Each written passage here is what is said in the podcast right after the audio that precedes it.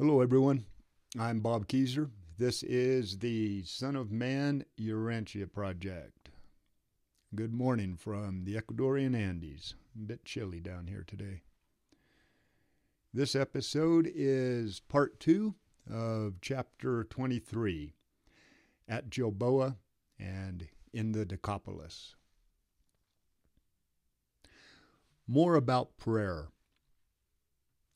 Jesus' comments about prayer and worship led the apostles to keep asking him questions for days afterwards. The following information on prayer and worship is one of the areas in the story of the life and teachings of Jesus where the celestial authors state that they are summarizing Jesus' words for us in more or less modern language.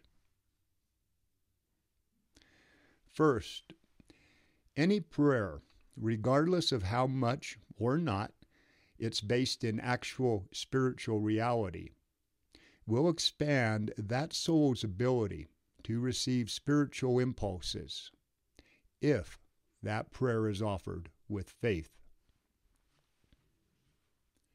Second, when praying, remember that sonship with God is a gift that has been freely given to you.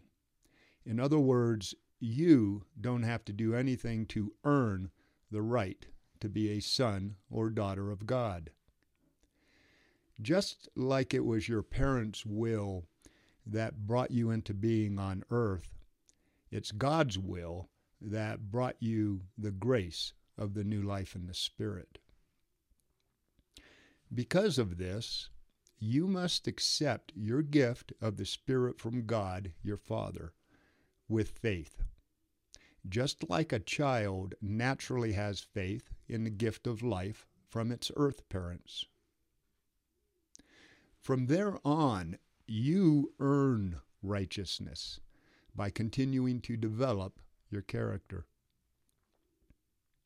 Third, Jesus used prayer to enhance his spiritual union or his ability to communicate with the, the paradise deities.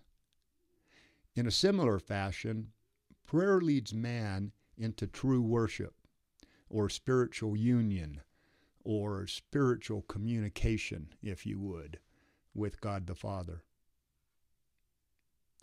The level of a soul's spiritual receptivity is what determines how much of the heavenly response a person can recognize and in turn use in their lives. Fourth, prayer and worship are ways of detaching oneself from the monotony of earth life and tools for progressive intellectual attainment and religious self actualization. Fifth, prayer cures the problem of too much self critique.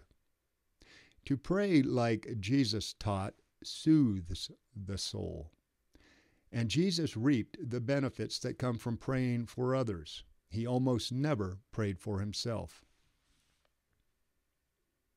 Sixth, prayer is the breath of the spirit life in the midst of the temporal life on earth. Worship is the salvation for pleasure seeking generations of mortals. Seventh, if praying is said to be like recharging the spiritual batteries of the soul, then worship is like tuning our minds into the spiritual broadcasts from our Father that are being sent throughout the universe. Eighth, prayer is the earth child looking for its spiritual father and facilitates the process of exchanging the human will for the divine will. Prayer turns what is into what should be. One of the reasons why Peter, James, and John, the three who were usually with Jesus during his night long talks with his Father, never heard Jesus pray was because Jesus almost never prayed aloud. He prayed silently in the Spirit.